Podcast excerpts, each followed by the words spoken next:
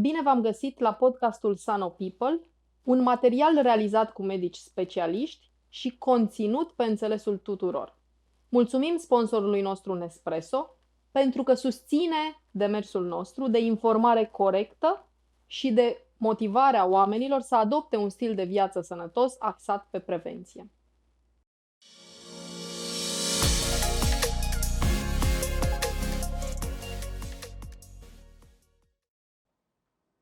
Bună ziua și bine ați venit la un nou episod al podcastului Sano People. Cu ajutorul partenerilor noștri de la Clinica Generis, o avem astăzi invitat alături de noi pe doamna doctor Minodora Onisâi. Bună ziua, doamna doctor! Bună ziua! Mulțumesc frumos pentru invitație! Vă mulțumim și noi pentru că ați acceptat invitația noastră și aș vrea să vă întreb în primul și în primul rând de ce ați ales această specializare, hematologia. Mm, înainte aș vrea să vă spun două vorbe despre ce înseamnă hematologie, pentru că uh, nu toată lumea știe exact uh, cu ce se ocupă specialitatea mea. Este vorba de îngrijirea pacienților care au boli de sânge. Uh, este o specialitate cu foarte multe implicații. Uh, cuprinde mult mai multe lucruri decât pare la prima vedere și cuprinde și o foarte importantă parte de laborator care are un mare impact asupra diagnosticului, asupra prognosticului, asupra urmăririi pacienților și cumva și această parte de laborator mi-a plăcut foarte mult.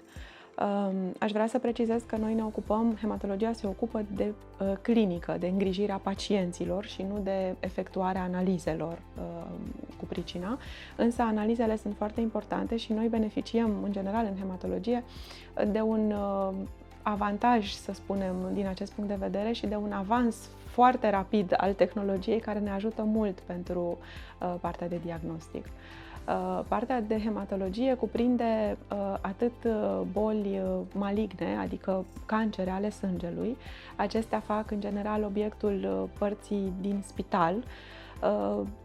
Sună dramatic la prima vedere, dar și aici progresele sunt foarte mari și mulți pacienți trec cu bine peste episoadele de neoplazie ale sângelui și cuprinde și o parte non-oncologică, parte care este, să spunem, și mult mai plăcută și mult mai accesibilă și de care ne lovim mult mai des în clinică decât pare la prima vedere. Anemii, trombocitopenii, probleme în sarcină ale sângelui, acestea vor face cumva și obiectul discuției noastre de astăzi.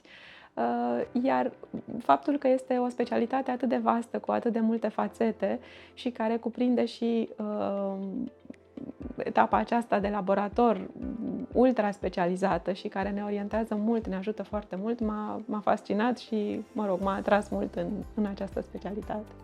Să înțeleg că a fost vorba despre o chemare. Da, uh, din rezidențiat, de fapt din uh, facultate, m-a atras puțin, este o specialitate non-chirurgicală. În general, noi ne orientăm pe chirurgii sau non-chirurgicale. Uh, pe mine nu m-a atras partea de chirurgie în mod deosebit, iar dintre cele medicale, să spunem așa, non-chirurgicale, e mai specială pentru că, vă spuneam, cuprinde și o parte de analize deosebite pe care le-am învățat și știm să le facem. Uh, ne putem diagnostica singuri, pacienții ne putem orienta, bineînțeles ne trebuie și un laborator care să fie capabil să execute analizele cu pricina. Ați anticipat cumva deja faptul că vom discuta despre uh, problemele pe care hematologia le tratează în relație cu uh, femeia da? și cu femeia gravidă în mod, uh, în mod concret. Și una din cele mai întâlnite situații sau cele mai întâlnite afecțiuni despre care auzim se numește trombofilie. Ne puteți da mai mult context ce înseamnă trombofilia, cum se manifestă? Sigur. Uh, trombofilia reprezintă predispoziția către formarea trombilor, adică a cheagurilor de sânge. Deci, să spunem așa, o înclinare a uh, pacientului de a dezvolta uh, cheaguri atunci când nu este necesar. În mod normal, organismul nostru formează cheaguri de sânge atunci când există o sângerare. Dacă ne accidentăm, dacă vasele noastre sunt lezate din vari motive, organismul nostru face un fel de dopuleț, mă rog, mai multe dopulețe, că uh, e, sigur nu e doar un vas de sânge afectat, pentru a opri acea sângerare, pentru a se putea reface continuitatea vasului de sânge. Însă există anumite situații când aceste dopulețe se formează, aceste cheaguri se formează fără să fie nevoie de ele și astfel se uh, produce un blocaj vase de sânge care și-ar face funcția lor normală, ar conduce sângele într-un anumit teritoriu sau ar aduce sângele dintr-o anumită zonă, sunt blocate dintr-un motiv care uh, predispune către formarea acestor cheaguri și atunci uh, rezultă diferite simptome în funcție de teritoriul care este afectat. Sarcina este o situație particulară din acest punct de vedere, întrucât, în mod normal, în timpul sarcinii, există niște modificări ale coagulării sângelui. Um, respectiv, pe măsură ce sarcina avansează, organismul femeii însărcinate uh, suferă multe modificări, printre care și ale coagulării, în sensul că se promovează o coagulare mai facilă, astfel încât la momentul nașterii sângerarea aceea semnificativă care însoțește nașterea să fie mai ușor oprită de către organismul femeii gravide. Să putem să trecem de evenimentul naștere fără a avea neapărat un ajutor medical. Uh, sigur, naștem la spital în București, aici, dar puțin mai încolo nu naștem la spital. În țările vestice se naște acasă, cu moașa, singuri, mă rog, și în diferite deci alte vorbim împrejurări. despre un mecanism de protecție. Exact, în un esență. mecanism natural care ne ajută, e mm, făcut de Dumnezeu, da, să putem trece de acest eveniment. Dacă însă în acest context în care există o tendință la uh, coagulare mai accentuată, uh, acest context apare la o femeie care deja are niște modificări ce cresc coagularea sângelui, există riscul să se formeze aceste cheaguri de sânge fără a fi necesar, fără ca femeia să sângereze, să nască, să aibă un traumatism sau mai știu eu ce.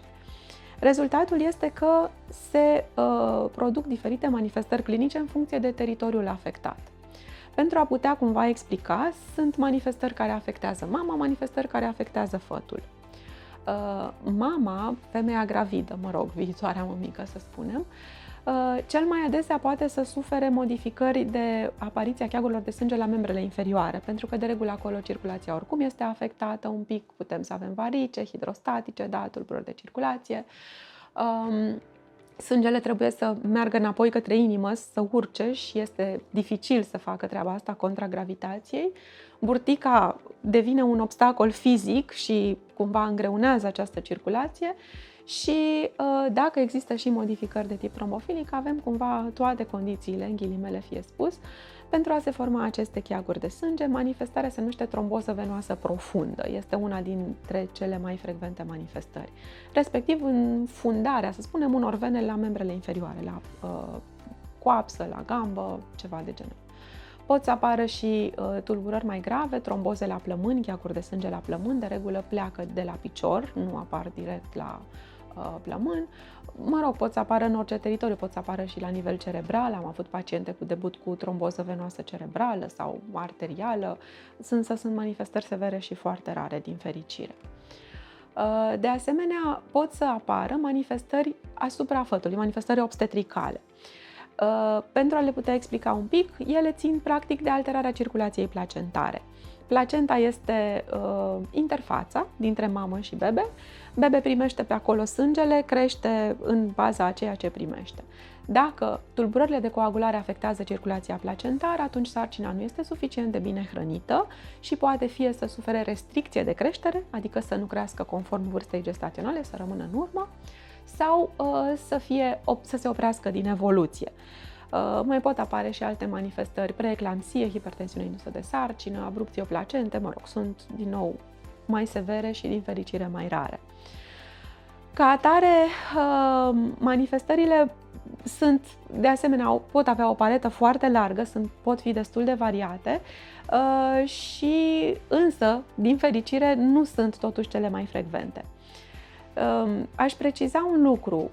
Lumea are, sau mă rog, pacientele, medicii au impresia că trombofilia este foarte frecventă. Nu este atât de frecventă pe cât pare. Sunt multe analize care se fac, probabil că vom discuta și despre asta și sper, mă rog, sper că nu am încurcat un pic ritmul anticipând.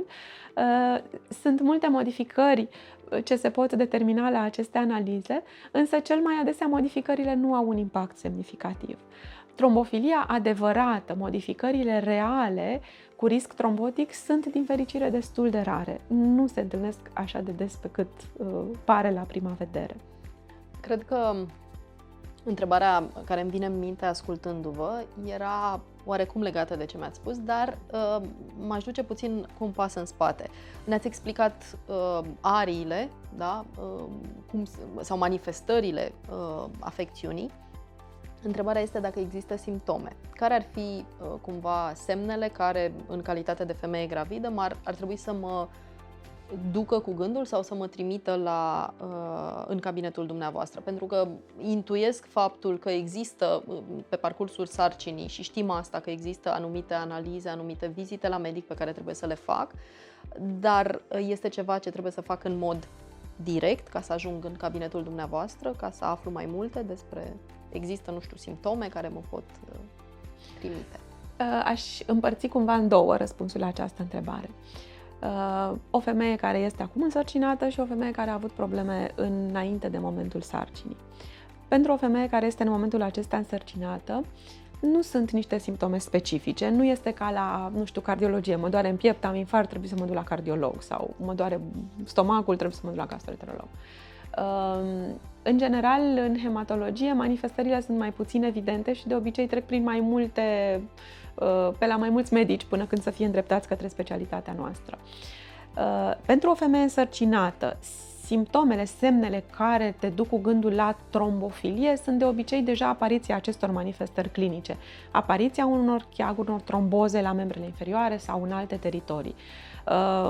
Uh, cumva este un pic târziu când se întâmplă deja asta, manifestările deja au apărut. Ceea ce noi ne dorim este să prevenim manifestările clinice în măsura în care se poate.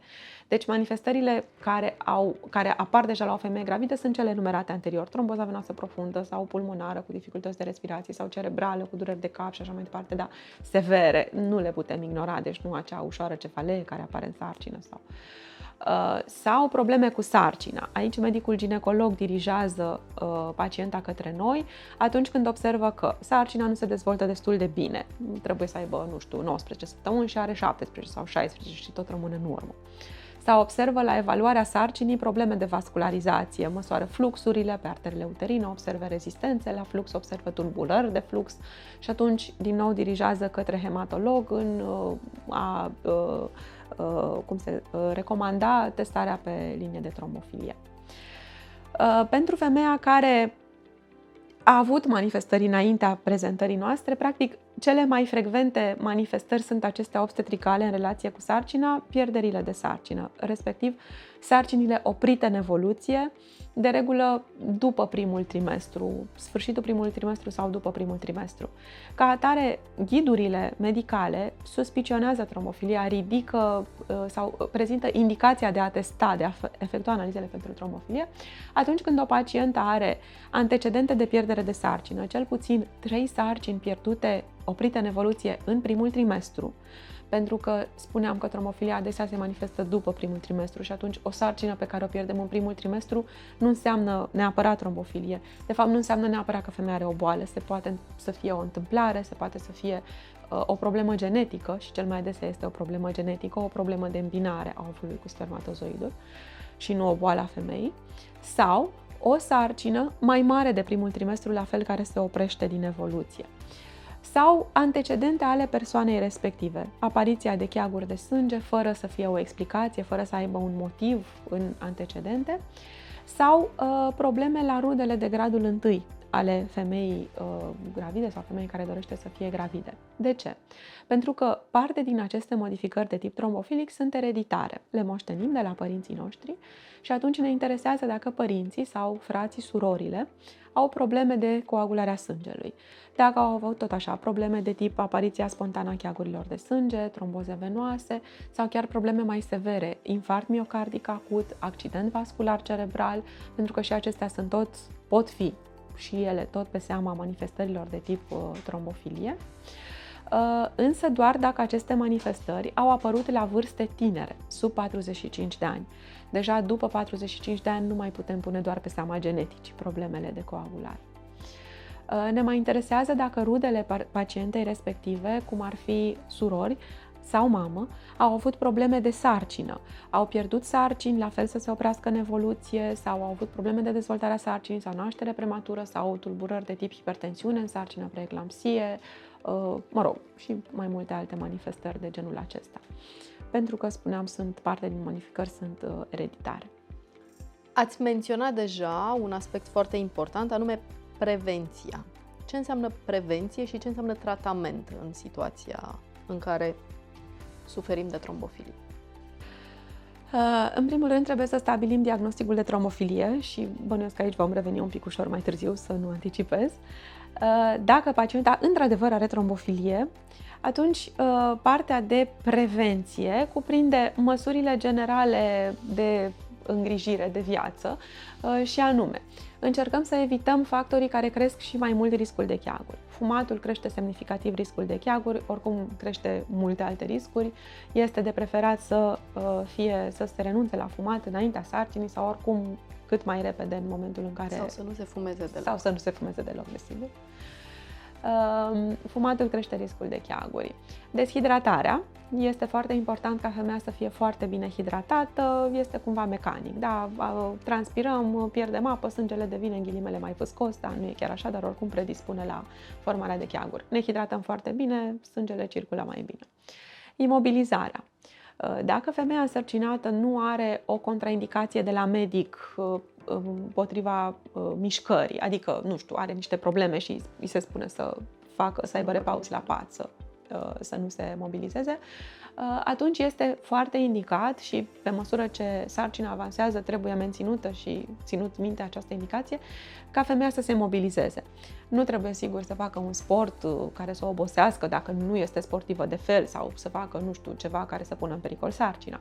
O mișcare ușoară, mers uh, dimineața când este răcoare sau seara sau uh, în parc, uh, mers ușor măcar. Ce suportă, mă refer și la o sarcină mai avansată, desigur că la început putem face mai mult, dar pe măsură ce sarcina avansează este foarte important să ne mobilizăm. Dacă uh, ne mobilizăm, din nou, contracția mușchilor ajută la circulația sângelui, previne formarea cheagurilor de sânge. De asemenea, dacă există trombofilie semnificativă, modificări cu risc clar trombotic, se poate indica uh, uh, purtarea unor anumit tip de ciorapi, ciorapi antitrombotici, ciorapi elastici, Uh, în țările vestice, astfel de ciorapi se uh, indică tuturor pacienților spitalizați, cum i-a imobilizat la pat, cum uh, primesc astfel de uh, tratament, să spunem, în ghilimele, de prevenire a cheagurilor de sânge. La noi e mai puțin uzuală această practică, dar mai ales dacă suntem în sezonul rece, este de ajutor. Uh, sunt niște ciorapți care fac o compresie gradată și care ajută la circulație, previn formarea cheagurilor de sânge. Obezitatea, de asemenea, poate crește riscul cheagurilor de sânge. Dacă femeia are o greutate crescută înaintea sarcinii, se recomandă să încerce să controleze excesul ponderal. Sunt și aici multe complicații pe care excesul ponderal le uh, poate uh, aduce în sarcină. Uh, și se recomandă a se controla câștigul ponderal în sarcină, a se evita un câștig exagerat, mai ales dacă se pleacă de la un indice de masă corporală mai crescut, astfel uh, controlându-se practic prin dietă, prin calitatea alimentelor pe care pacienta le primește în timpul sarcinii. Prevenția, deci, cuprinde măsuri, să spunem, generale, în ghilimele cumva de bun simț. De pe viață, care, da. da. Stil de viață. Un stil de viață sănătos pe care cu toții ar trebui să-l avem. Sigur, grăsim, prăjeli și așa mai departe, dar acestea sunt mai puțin uh, direct legate de tromboză, dar contribuie. Uh, tratamentul efectiv, tratamentul se indică pacientelor care au modificări uh, cu risc înalt de apariția cheagurilor de sânge, și tratamentul este unul anticoagulant, adică se opune formării cheagurilor de sânge, inhibă formarea cheagurilor de sânge în exces uh, și, din păcate, este injectabil. E mai puțin dramatic decât sună la prima vedere, este un tratament care se administrează subcutanat, sub piele, respectiv, Uh, pe care pacienta și îl poate administra singură sau îl poate administra partenerul sau, sigur, un cadru medical, pentru că mulți parteneri adesea sunt mai fricoși decât doamnele. Uh, se, uh, sunt medicamente din clasa heparinelor cu greutate moleculară mică se administrează zilnic, aproximativ la aceeași oră, pentru că efectul este cam de 24 de ore, asta când uh, vorbim despre prevenție.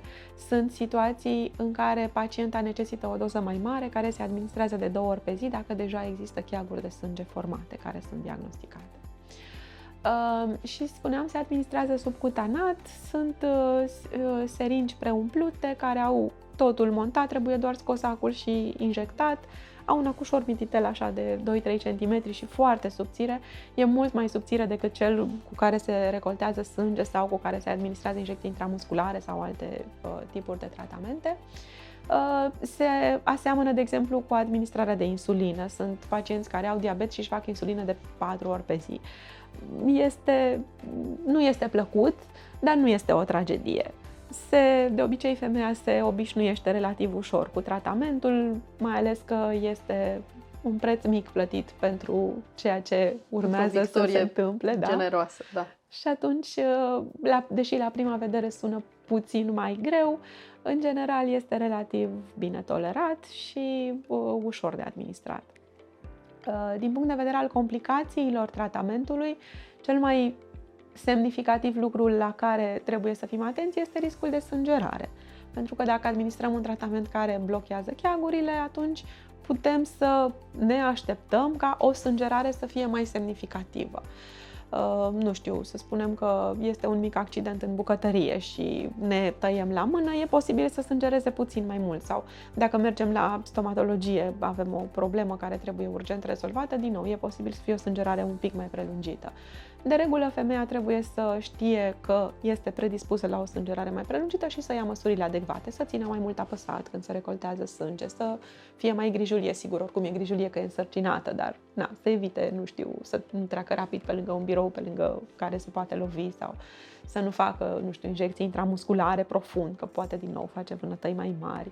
Dacă apare o sângerare, să o îngrijească cât mai prompt sau să se prezinte la medic dacă depășește o, o, un nivel de alarmă. Uh, se fac analizele uzuale, hemograma, coagulograma, biochimia, probe hepatice, probe renale, periodic, la o lună, o lună și jumătate, pentru a urmări dacă există probleme, complicații și dacă trebuie cumva ajustată doza de medicament.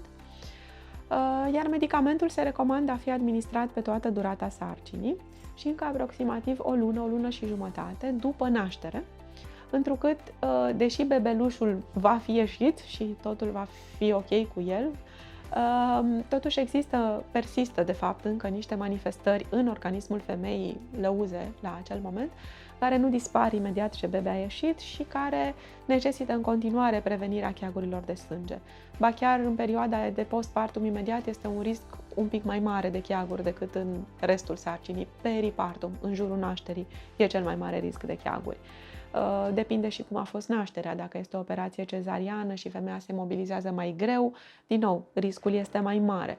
Dacă este o naștere naturală și femeia se poate ridica și mobiliza și îngriji de bebeluș, atunci iar riscurile sunt un pic mai reduse.